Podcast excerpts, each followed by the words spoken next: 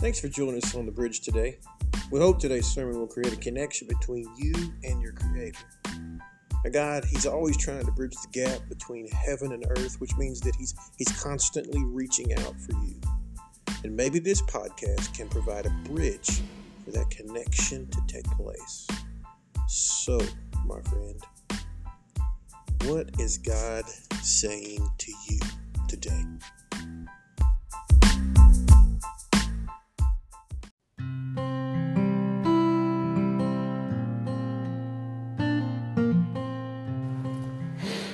Okay. Y'all ready? Uh-huh. All right. We're about to put it in gear this morning. Today we're going to take a break from the practices that we've been talking about uh, for a while.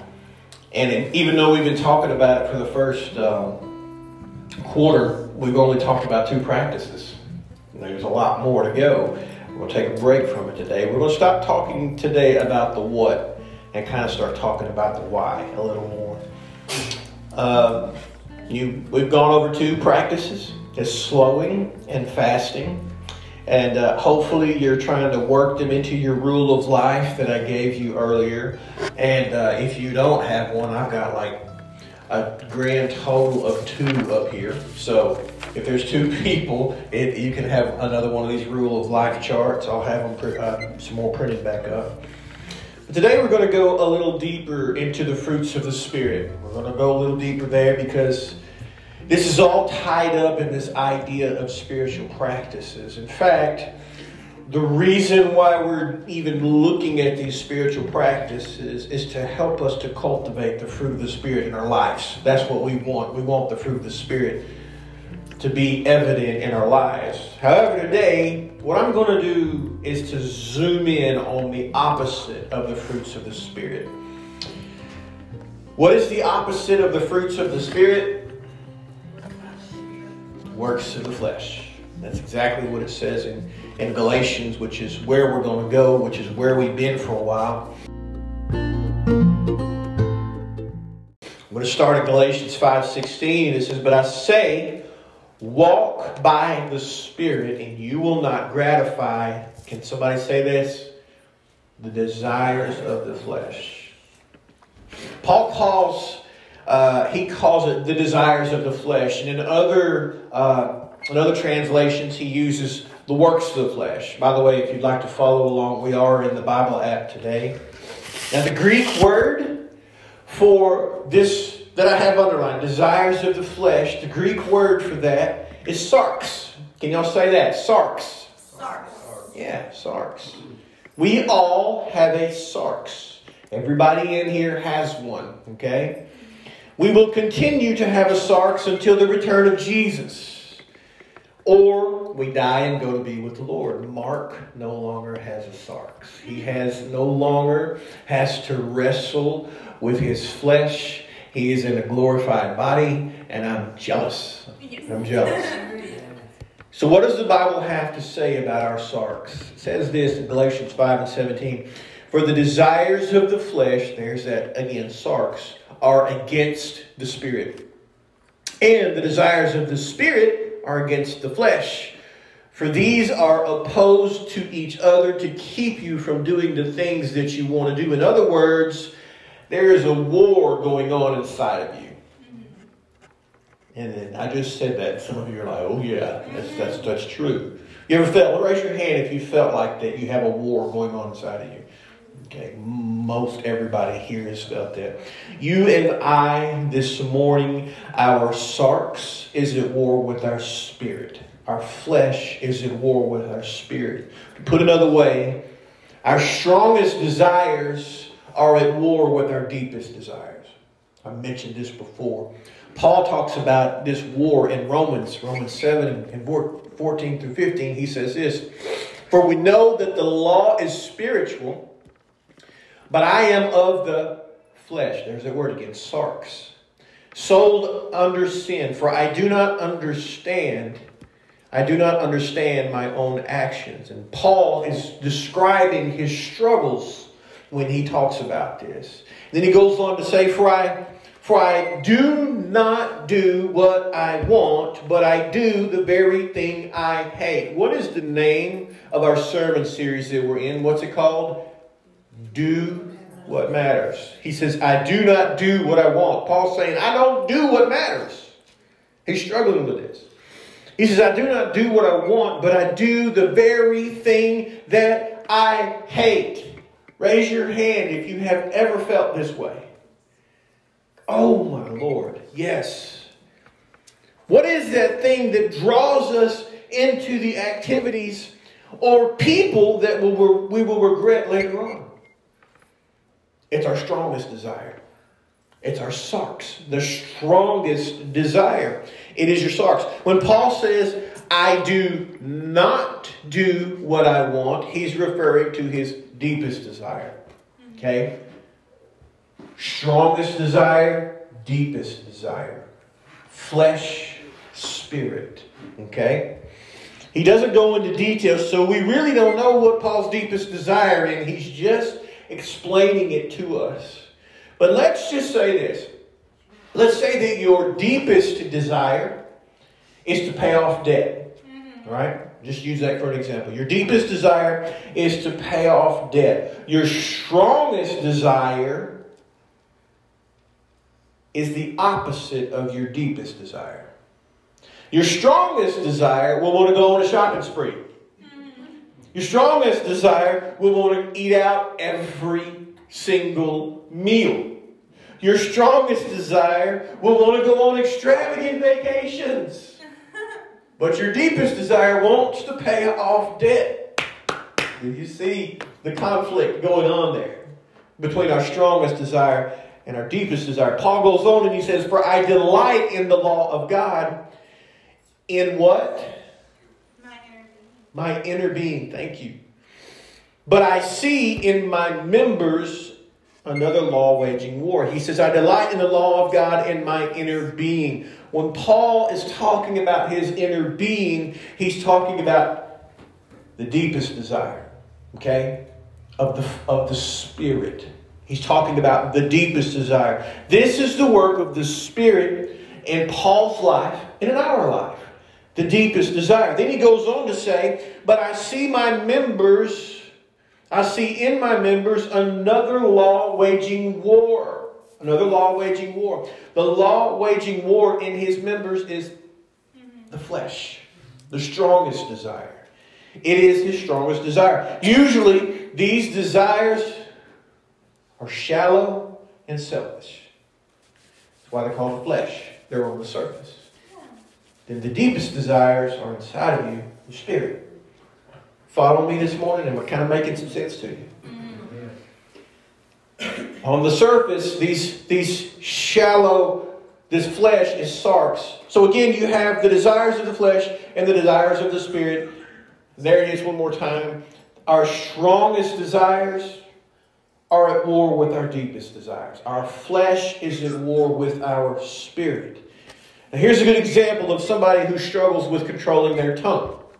Maybe there's somebody who struggles with that. Have you ever said something that you wish you never said?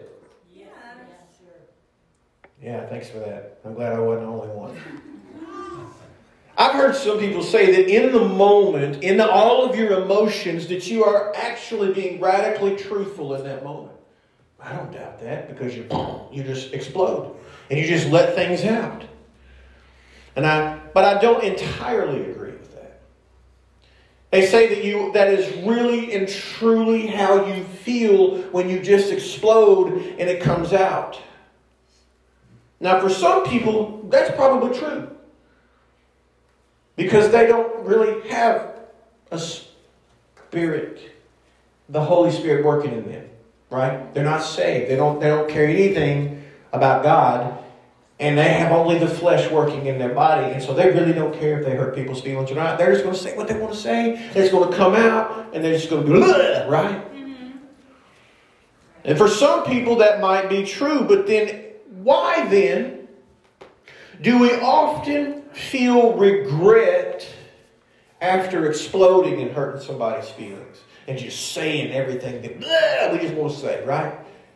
Have you ever have you ever just again said something you wish you hadn't have said, and then the regret comes in afterwards? Mm-hmm. Yes. It's because your strongest desire, a fit of rage, which is a biblical work of flesh that we're going to look at today. Your strongest desire, a fit of rage, has overpowered your deepest desire. Your flesh has overpowered the work of the Spirit. Your flesh overcame the Spirit. Your deepest desire may have been to really reconcile the relationship, but something happened and you lost control and you said something that you wish you wouldn't have said.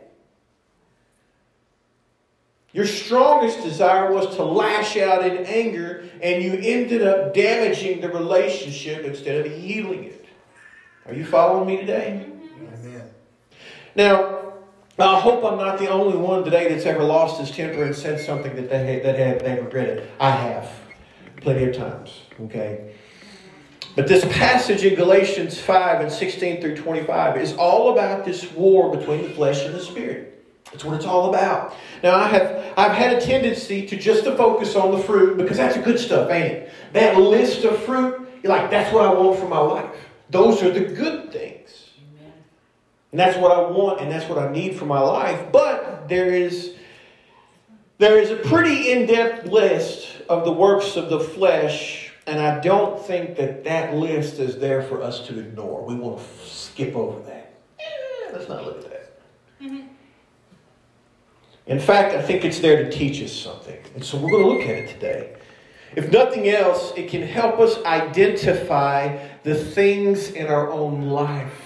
We can, it can help us to identify the works of the flesh that is in us. Now, we're going to take a closer look at the works of the sarx this morning and see how this might possibly be helpful for us. Now, chances are, listen, chances are you're going to see your sin on this list somewhere. Okay? Yeah. I found my sin in several places.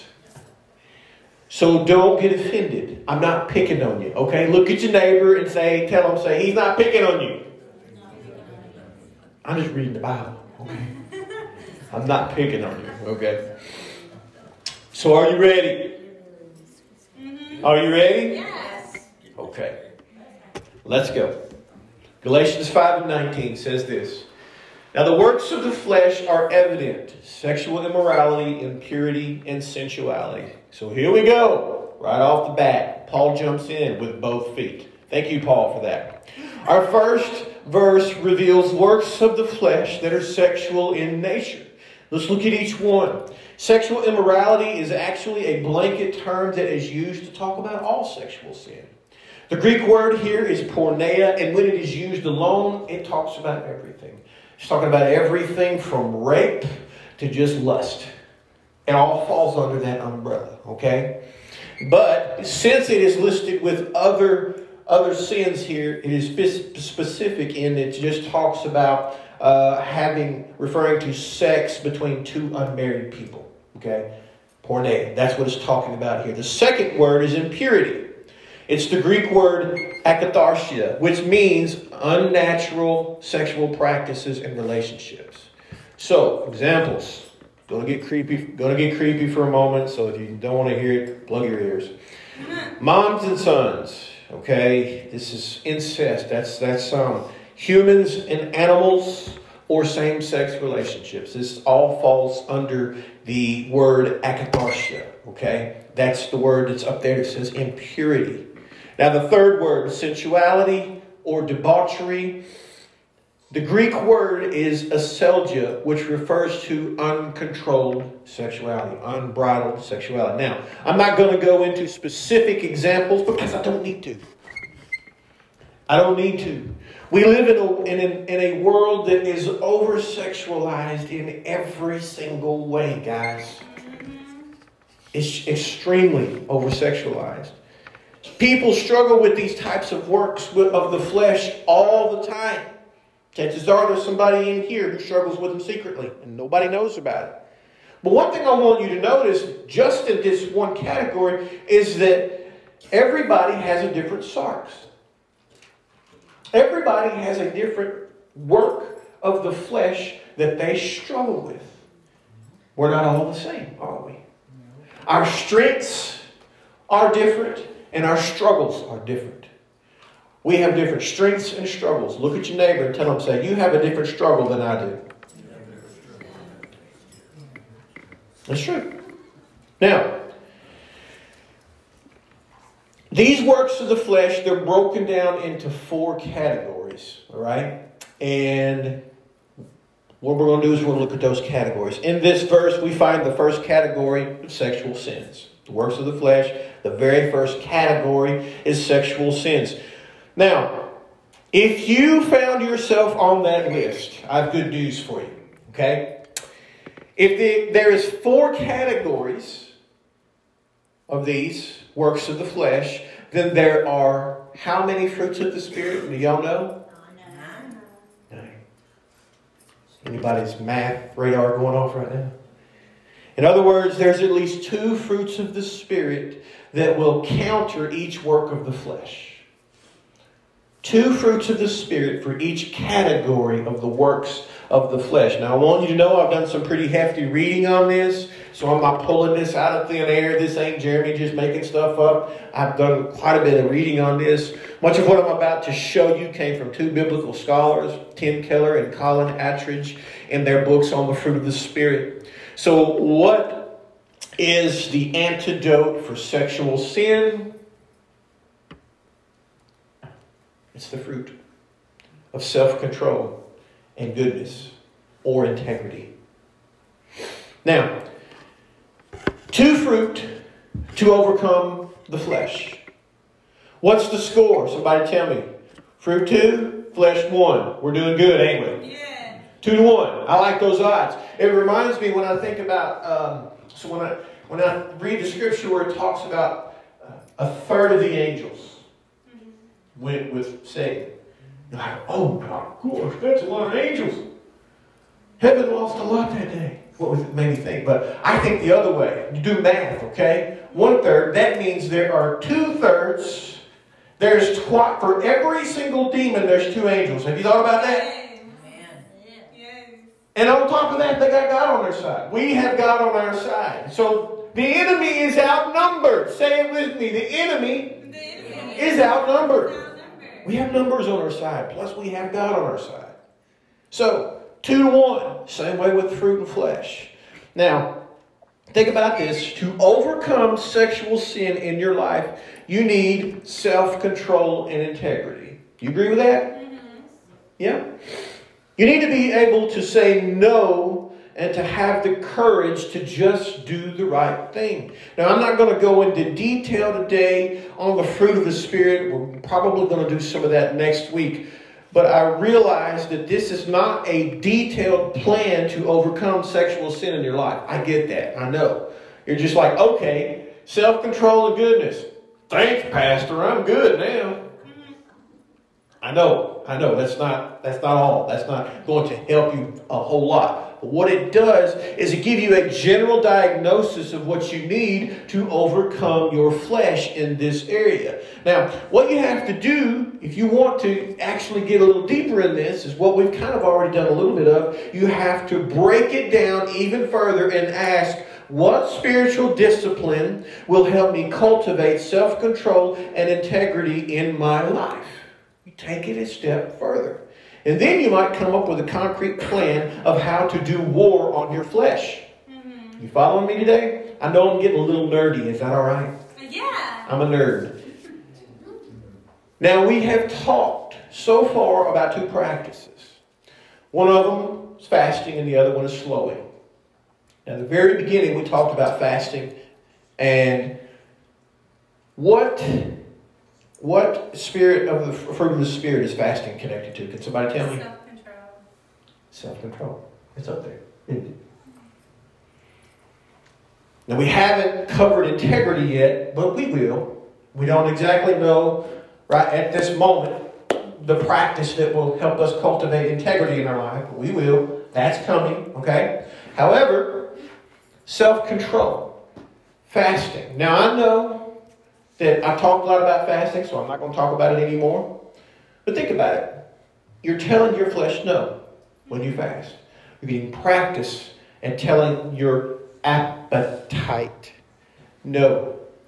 And uh, what is sexual sins are driven by lust, which is our sexual appetite. Do you see how that it can actually help? There are other spiritual practices that can help you in this area, but this is one of them. All right? All right, let's keep going. Galatians 5 and 20 says idolatry and sorcery. They're right up there together. Uh, these are works of the flesh.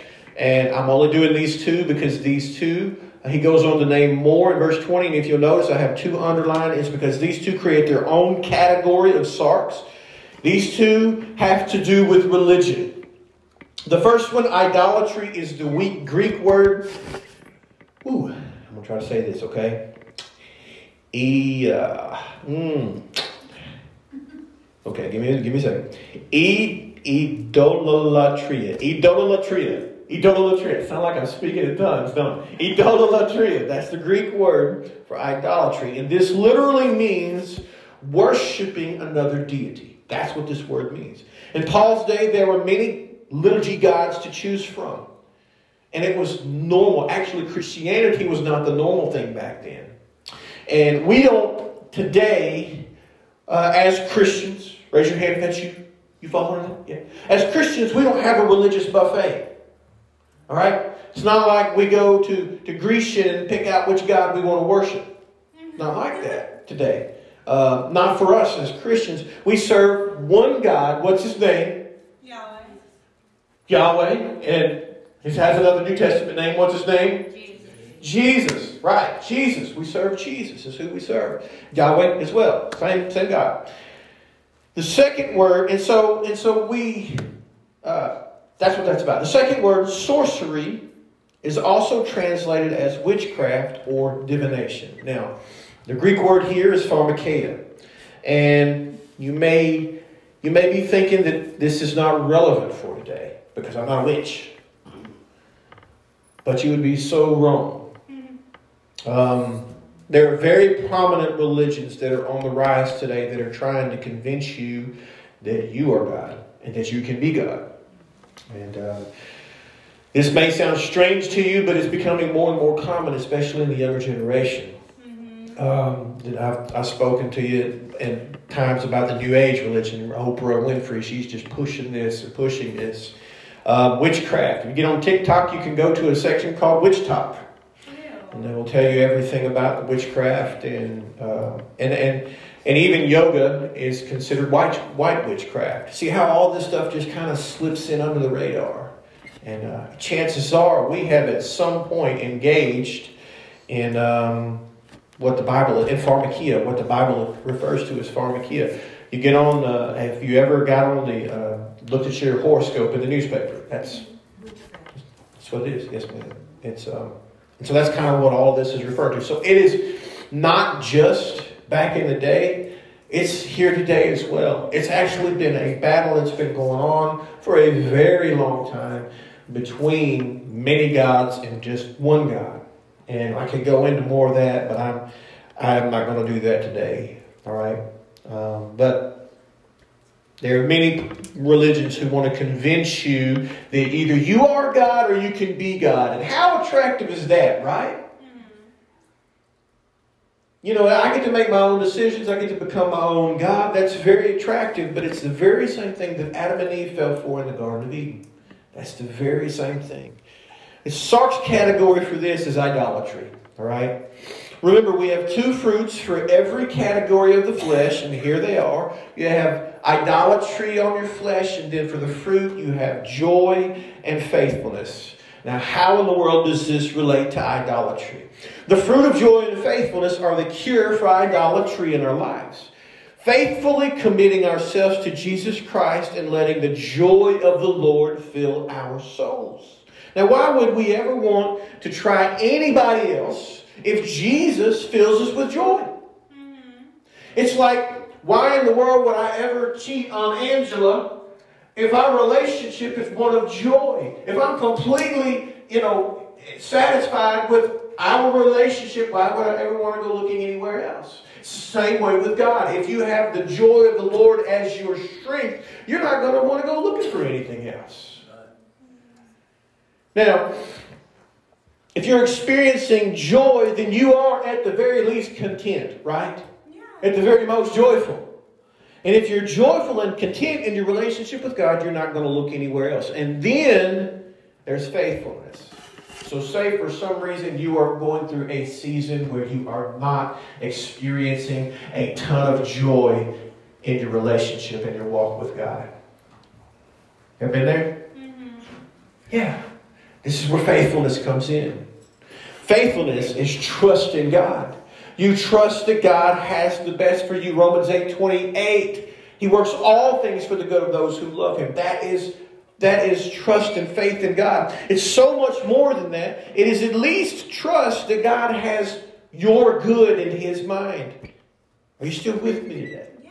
Do you see how joy and faithfulness can help us to stop chasing after other gods? Now, some of you think, I have no problem with that. But let me tell you what else can become your God your career, your husband, your wife, your children, your fancy new car, your shoes collection, your dresses, your fancy pants. Anything can become your God.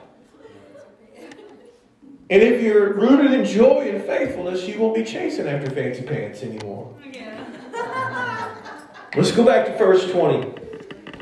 So, idolatry and sorcery, we've already talked about those. Now, here are more enmity, strife, jealousy, fits of anger. We talked about that one a little bit. Rivalries, dissensions, and divisions. Now, there's actually eight in this category, so we're missing one. Let's go to 21, and you can see at the top up there where envy is underlined. That completes this category. So let's put them all together in 20 and 21. You have en- enmity, strife, jealousy, fits of anger, rivalries, dissensions, divisions, and envy. That's this category of flesh right here. Now, I could go into detail about each one of these, but for time's sake, I'm not going to do that because there's eight of those bad boys, okay? Now, here's what you need to know about all of these in this category they destroy relationships. They destroy relationships. And since it seems that the majority of the works of the flesh are in this category, it, it also has three fruit to counteract it instead of two. There's three. Of the two authors that I read, one of them said that, that uh, these were about strife, and the other one said that they were about relationships. So I'm just going to put that together and mash it up and say it's relational strife. This category is relational strife. And here are the fruits of the Spirit that can help to cure this work of the flesh in your life love, patience, and kindness. You agree with that? Yes. Yes, amen. Very plain, isn't it? I don't really think I need to say any more about that. Anytime a follower of Jesus is dealing with other people, they need to be exhibiting these fruits, don't they? Mm-hmm. Love, patience, and kindness. Now, I would even say, and go so far as to say that you were talking about dealing with other people. I think when you're dealing with yourself, you should exhibit these as well. We can be hard on ourselves. We cannot love ourselves. We cannot be patient with ourselves. We cannot be kind to ourselves. Amen. Amen. We can do the same thing to other people as well. Let's finish up. Galatians 5 21. So our last two here drunkenness and orgies. Okay? These two words are tied together. This is our last category. You have to understand that the culture that Paul lived in was way worse than the culture that we live in now today. And I know that's hard to believe, but it was. These people would have literally have orgies out in public, and meals, and most of the time it was accompanied with getting drunk. Now, I know that's hard to hear, but let's get over it and keep going. So, there was a guy in, in one of the churches that my dad pastored, and I just started being a youth pastor, and I wanted, we started getting things in the fellowship hall for kids to play with. I wanted to get a pool table. Yeah. Not really because I wanted to play pool, I wanted to play this game called horse. Right? Still, either, either way, pool, that was, it was fun. Now, I got turned down on that. And I couldn't figure out why. But my dad started telling me why. We had a deacon in that church that he, he came out of a rough lifestyle. He came out of going to the bars every night and getting drunk and, and you know, getting with other women. And as he was doing all this, he played pool. Mm-hmm. So he connected all that together. He's like, we ain't going to have a pool table over there for fellowship hall. I'm like, okay. So he connected all this together. Now to me, I can play pool, and you know, it doesn't think I don't think a thing about it. But back then, these two were connected. It's just what they did back then. What happens was they got drunk to escape reality, and then they engaged in a pleasure addiction activity. And so we do this today as well. We just don't do that. We get high, we get drunk to numb and escape reality, or we feed an addiction. Our flesh can destroy our lives with addictions. Do you agree with that? Yes. Addictions ranging anywhere from, here's a list for you drugs, sex, porn, food, alcohol, video games, and television. I can keep going. Mm-hmm. See how they're all thrown in there together, though? Amen. I think you get the picture. So, our last category for the flesh is excess. It's excess. And here are the fruits that we can use to cure excess in our lives. You have excess on one side and peace and humility on the other. And I know, like, what? What? Especially when you think about humility. How can humility help me with excess? Let me explain. As we will see later, sometimes we mistake humility for something else entirely. One of the scriptures that, that marks humility for me is when Jesus said to turn the other cheek.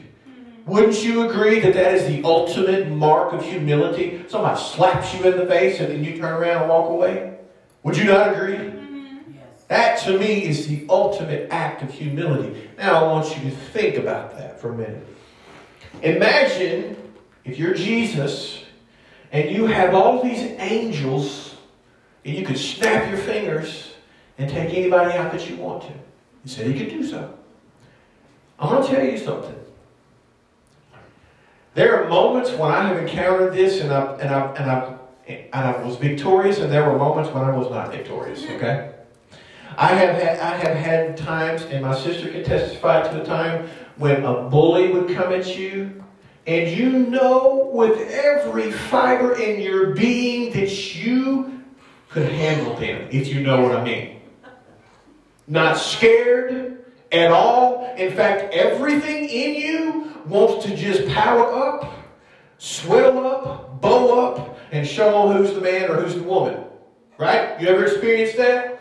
Oh, you're not scared. As a matter of fact, you're getting angry. You're like a volcano and getting ready to explode. And then in that moment, you turn and walk away. Now, from the outside in, everybody might see that as fear or weakness, don't they? Or from the inside out, that is immense strength and self control. Do You agree with that? And so that's what humility is to me, is immense inner strength and self-control. Because if Jesus is our ultimate example of humility, think about his humility that he put out there.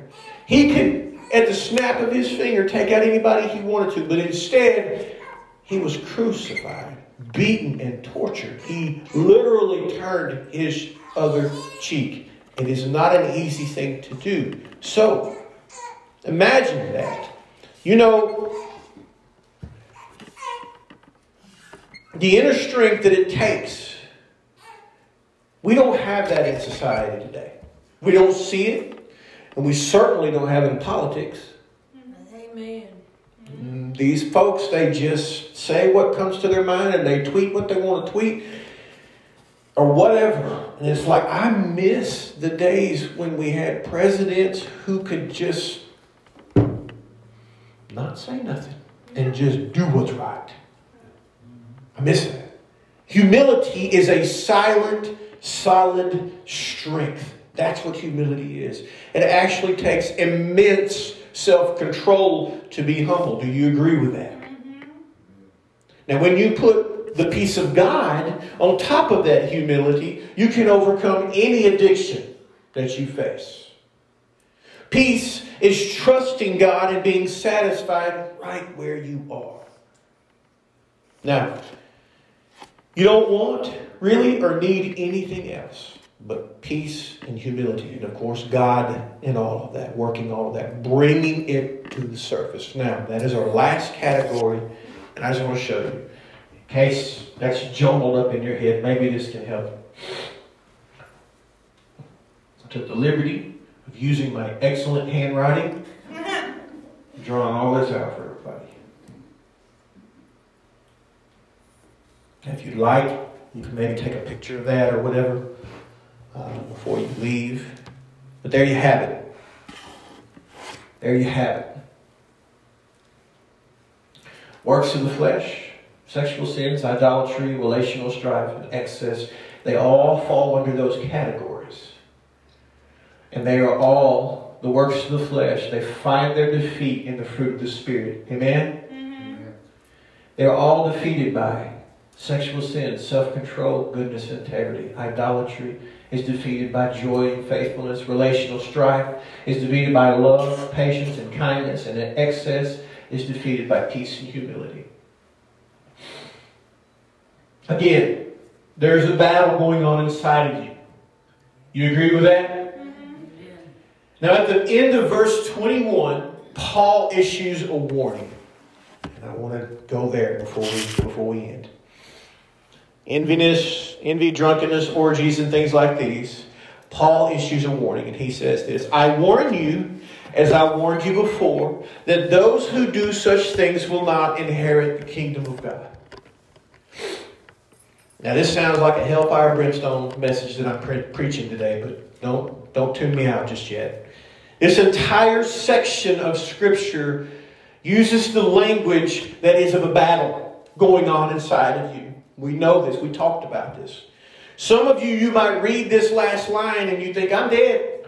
I am so dead because, I mean, you know, I, I find myself in that list and I struggle with my flesh and it sounds like I'm not going to inherit the kingdom of God. That's not what Paul is saying, okay? That's not what he's saying. And you think that because you there's somebody you see you you recognize your sarx in there that you're not going to inherit the kingdom of God. Paul is not talking to people who struggle here. Raise your hand if you struggle. This, and this is a good thing. It's a good thing if you struggle. Because if you're struggling, it means you're fighting. Amen. Mm-hmm. And this is a war and a battle that we're talking about. We're talking about a fight. We're talking about a struggle. And Paul is ta- not talking to people who are struggling. He's not talking to people who are fighting. He's not talking to people who are battling. He's talking to people who have just given up. You can see, when you're fighting your flesh, someday you'll win and some days you lose. That's just how it is. And here, Paul is talking to people who are not even trying. In fact, who he's talking to is the people who are pursuing the works of the flesh consistently every day without restraint at all and without remorse. That is who he's talking He's not talking to people who are trying their best to overcome their addiction, who's trying to overcome their anger, who's trying to overcome the sexual struggles that they have, who's trying just to be a better man or a better woman. He's not talking to them. He's talking to the people who have just said, I give up, I quit, I can't do it, I'm just going to be as bad as I can be. So take heart if you saw yourself anywhere on the naughty list. I saw myself there too. Another way to break this list down, and this is pretty cool, is into categories, is to notice that some of the sins in the, in the list of the works of the flesh, some of them are characteristics of religious people. selfishness, envy, jealousy, factions. That's usually something that happens in the church, ain't it?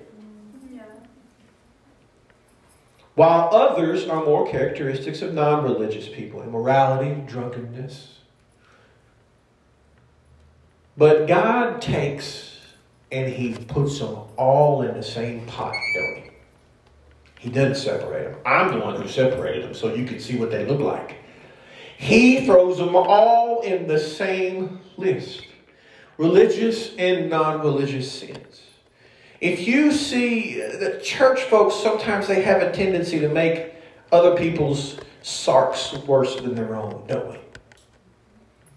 Well, at least I'm not out there selling drugs or doing this or doing that. But you did just judge somebody, didn't you? It's self righteousness, ain't it? And who did Jesus pummel the most in his time here on earth? It wasn't the addicted person, was it? It was the self righteous person. God doesn't make that distinction when He's talking about the works of the flesh. He kind of throws us all in there together.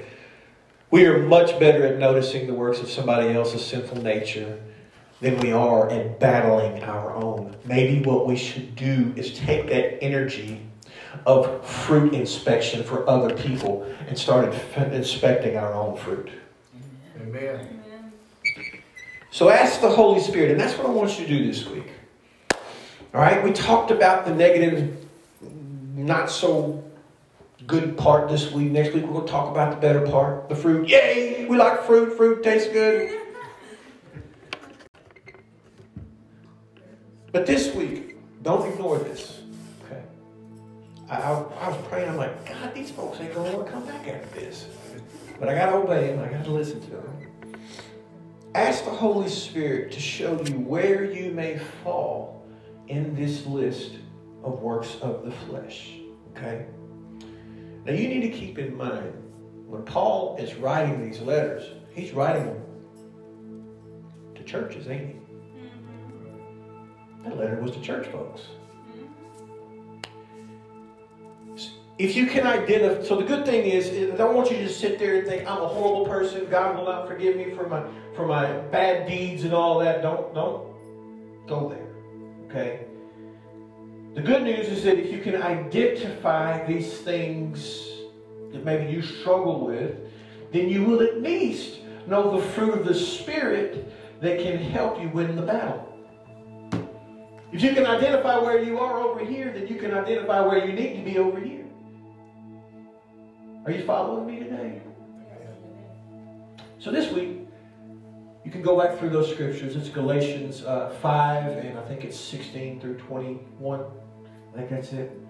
You can identify those, read through those verses, even do some cross, uh, cross translations, see what each one of those words mean, and see how they actually, you know, go along with maybe what you struggle with. And then, okay, I know I need more love, patience, and kindness in my life. I know one thing I can do to help me with my patience is what? Slowing. There you go. The practice of slowing. That's one thing we can do. We're going to learn more things. But um, do not let this discourage you.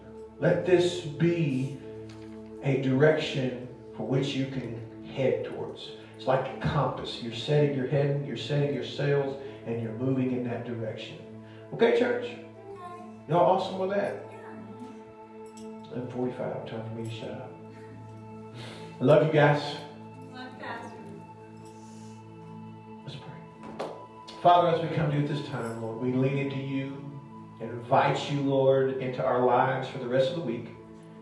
ask you, Lord, to go with us. Help us, Father, discern where we need to, the areas we need to work on in our lives. Help us to discern the sins, Father, that we struggle with. And help us to learn, Father, what what fruit of the Spirit that we need so that we can then from, from there discover what we need to do. But not only that, the main thing that it says in Galatians 5 is that we walk in the Spirit. That's how we do it, Father. And help us through all of this to walk with you, to grab your hand, to stay close to you and to let you lead us as we go through this week, Father. That's the goal, is to let the Spirit do its work, the Holy Spirit do its work in us, Father. Whatever that may be. We love you. We thank you. Lead us this week in Jesus' name. Everybody repeat after me. Lead me this week.